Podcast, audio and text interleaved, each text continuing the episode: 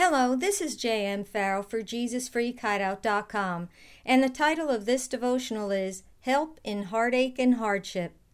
John 14:18 says, "No, I will not abandon you or leave you as orphans in the storm. I will come to you."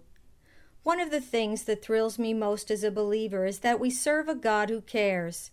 When life gets even harder than usual and the difficulties of daily living threaten to crush me, I take comfort in knowing that I am not alone and that I can turn to a loving God to find encouragement and real answers to my problems. If you are facing some heartache or hardship right now, allow me to tell you some things you can do and not do so that you can receive the peace and provision that belong to you in Christ. First, whatever you do, do not try to figure out solutions to your problems on your own. If you are like me, you have a tendency to overthink your problems and to intensify your fears and worries. God has a different approach in mind. He tells us, Call to me, and I will answer you, and show you great and mighty things, fenced in and hidden, which you do not know, do not distinguish and recognize, have knowledge of, and understand. Jeremiah 33 3. No matter what trial you are in the midst of right now, rest assured that God has a custom made solution for it. Ask Him, What do you want to do in this situation, Lord? And then when He answers, get into agreement with His plan so that you don't limit His involvement or His power in the matter. Secondly, do not neglect to meditate on the Word of God. You simply won't find anything more encouraging, comforting, or uplifting than scriptural promises. There are divine promises for your health, your finances, and your relationships, and for every area of your life. They are your inheritance in Christ. But how can you lay claim to them if you don't know what they are?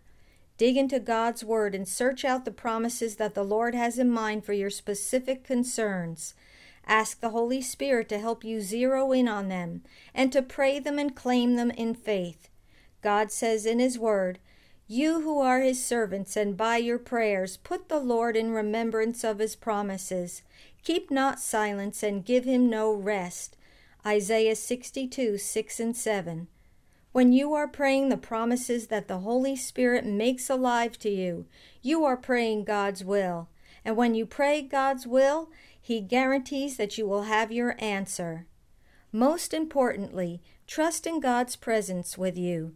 If you allow yourself to feel alone in your troubles, you will minister doubt and fear to yourself, and you will hinder what the Lord wants to do in your situation. Refuse to feel sorry for yourself or to feed on the sympathy of others.